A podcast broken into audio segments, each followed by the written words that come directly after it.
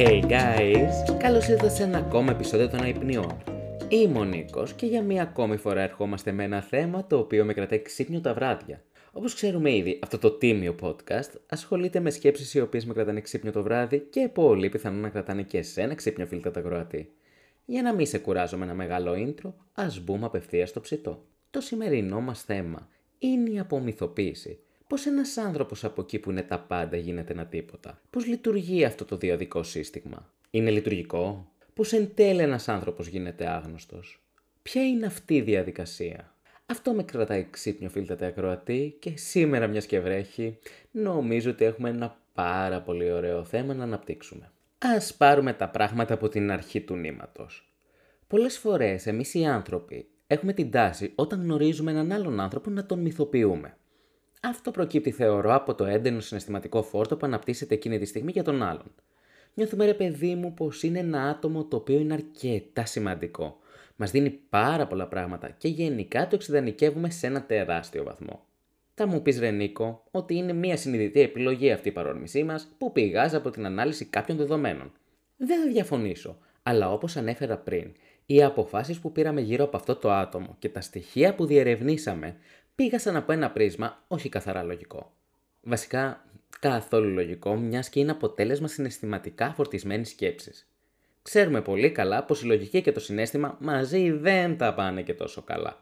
Μπορούν να συνεπάρξουν, όμως κατά την προσωπική ταπεινή μου άποψη, το ένα πάντα υπερτερεί σε σχέση με το άλλο. Και δεν υπερτερεί με μικρή διαφορά. Υπερτερεί με μια σεβαστή και μεγάλη σχετικά διαφορά. Η μυθοποίηση διαφόρων ατόμων εμφανίζεται σε όλες τις διαπροσωπικές σχέσεις. Για παράδειγμα, σε μικρότερη ηλικία μυθοποιούσαμε τους γονείς μας. Έχουν υπάρξει φορές στη ζωή μας που έχουμε μυθοποιήσει άτομα στο φιλικό μας περιβάλλον. Συνήθως, όταν ερωτευόμαστε ένα άτομο, τείνουμε να το μυθοποιούμε. Αυτή η μυθοποίηση ναι μεν έχει βάση στο συνέστημα, όμως έχει και ιδιωτελή φύση. Για παράδειγμα, μικροί μυθοποιούσαμε τους γονείς μας επειδή αντικειμενικά μιλώντας, χωρίς την ύπαρξή τους δεν θα μπορούσαμε να υπάρχουμε, αλλά και κυρίως να επιβιώσουμε.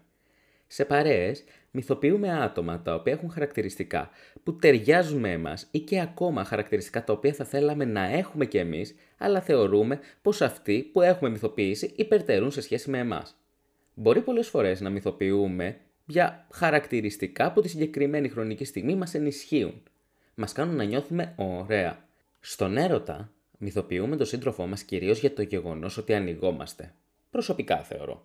Βρίσκουμε ρε παιδί με έναν άνθρωπο που μας παρέχει ασφάλεια. Αναπτύσσουμε και άλλα πολλά συναισθήματα γύρω από το πρόσωπό του, υπάρχει έλξη και ούτω καθεξής. Σήμερα θα πιάσουμε το κομμάτι του έρωτα και τη μυθοποίηση που γίνεται εκεί, μιας και ήταν η αφορμή αυτής της σκέψης που με κρατάει ξύπνιο και σήμερα το βράδυ. Όπως έχει πει ο φίλτατος Σέξπιρ στο μονόλογο του Θησέα, 7η πράξη νομίζω αν δεν κάνω λάθος, από το όνειρο θερινής νυχτός, οι ερωτευμένοι και οι τρελοί έχουν το νου τους ξαναμένο και πλάθουν φαντασίες που η πραγματική λογική δεν μπορεί να αντιληφθεί. Καλά, είναι και μια μισή σελίδα μονόλογος προφανώς και δεν θυμάμαι αν το λέει ακριβώς έτσι, αλλά πάνω κάτω αυτό λέει. Στον έρωτα φίλτατα Κροατή, Όσοι λαγωνόμαστε τα βέλη του ή πέφτουμε στη μέθη που δημιουργεί, πάρε όποιο cast θέλεις, τείνουμε να βλέπουμε τα πράγματα υπό εντελώς άλλο πρίσμα. Δεν θα μιλήσω για τον έρωτα σε αυτό το επεισόδιο. Όμως είναι όπως είπα η κύρια αφορμή για αυτό που ακούς τώρα. Η μυθοποίηση είναι άμεσα συνειφασμένη με τον έρωτα. Μην το πάμε μακριά. Ο έρωτας έχει το φίλτρο του ονείρου. Όλα είναι πιο έντονα συνήθως βλέπεις μόνο τα θετικά και τα αρνητικά, ούτε καν παίρνεις πρέφα ότι υπάρχουν, επομένως η μυθοποίηση του άλλου είναι αναπόφευκτη. Και μιλάμε για μυθοποίηση. Προϊόν επίπλαστο, διότι παίρνεις ένα άτομο και όχι απλά δεν ασχολείσαι με όλες τις πτυχές του, αλλά κάνεις focus μόνο σε αυτές που εσύ θέλεις. Τι γίνεται όμως στην πορεία; Κάποια στιγμή, φίλτα τα ακροατή, αυτό το μαγικό φίλτρο χάνει την παντοδύναμη ισχύ του. Δεν λέω πώ λειτουργεί σαν το διαδικό σύστημα, δηλαδή τη μία υπάρχει, την άλλη δεν υπάρχει. Απλά τίνει με το χρόνο να χάνει τη δυναμικότητά του. Δες το σαν αρχίζεις να βγαίνεις από το ωραίο κεφάλι που έχεις κάνει από τα ρακόμελα, ρε παιδί μου, και σιγά σιγά επανέρχεσαι στην πραγματικότητα.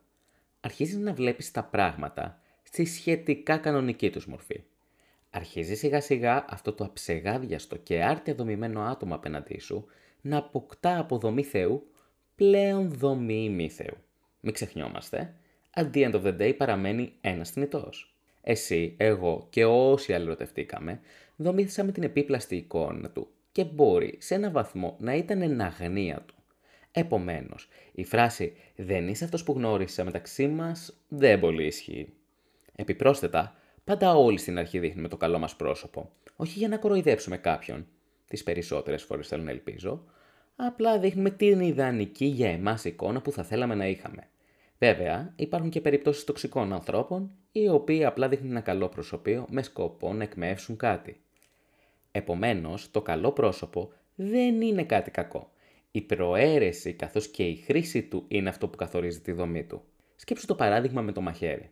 Μπορεί να σου κόψει την τροφή για να μπορέσεις να τραφείς, αλλά μπορεί να βλάψει και κάποιον. Δεν φταίει επομένως το εργαλείο, αλλά το πώς το χρησιμοποιούμε. Με τούτα και με εκείνα επομένως, φτάνουμε μετά από κάποιο σημείο στην απομυθοποίηση. Το σημείο εκείνο που πέφτει η αυτοκρατορία, που το μπλε ρεφέ σε συνδυασμό με το slow motion που υπάρχει, φεύγεις και μπαίνεις σε αμοντάριστο υλικό. Υλικό pure, όπως είναι πραγματικά. Αρχίζεις και βλέπεις τα πάντα, τρελαίνεσαι με το γεγονός ότι ο άλλος απέναντί σου έχει και αρνητικά.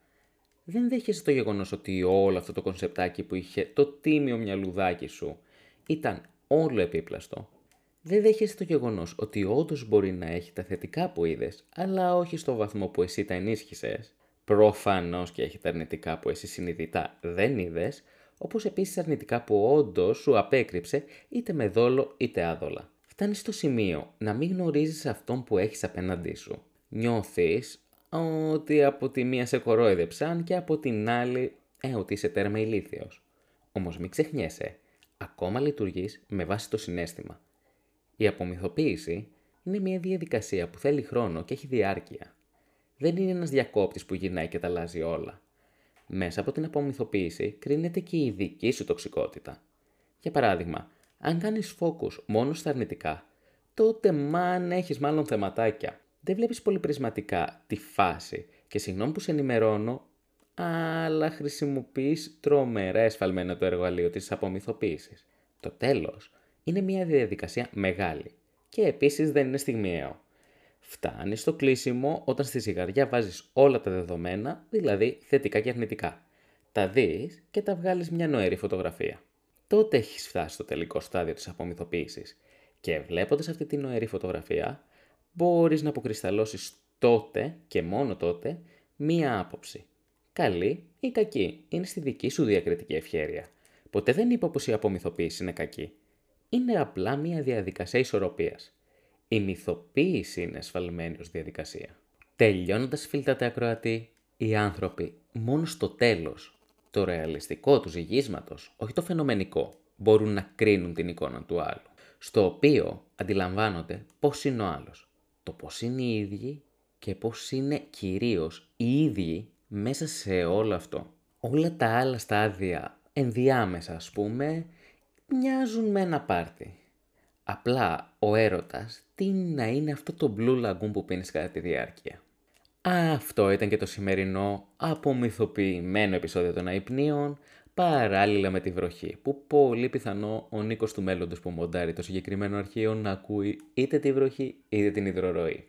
Δεν μπορώ να σας πω με ακρίβεια το τι θα ακούω, διότι φοράω το ακουστικά και δεν μπορώ να ακούσω επακριβώς τι γράφει αυτή τη στιγμή. Όμως, Ελπίζω να σου άρεσε και κυρίως να σε προβλημάτισε παραγωγικά το συγκεκριμένο επεισόδιο. Αυτό το τίμιο podcast που ακούς θα το βρεις κυρίως στο Anchor που το φιλοξενεί, αλλά και στο Spotify, Apple Podcast, Google Podcast και σε οποιαδήποτε άλλη πλατφόρμα έχει podcast.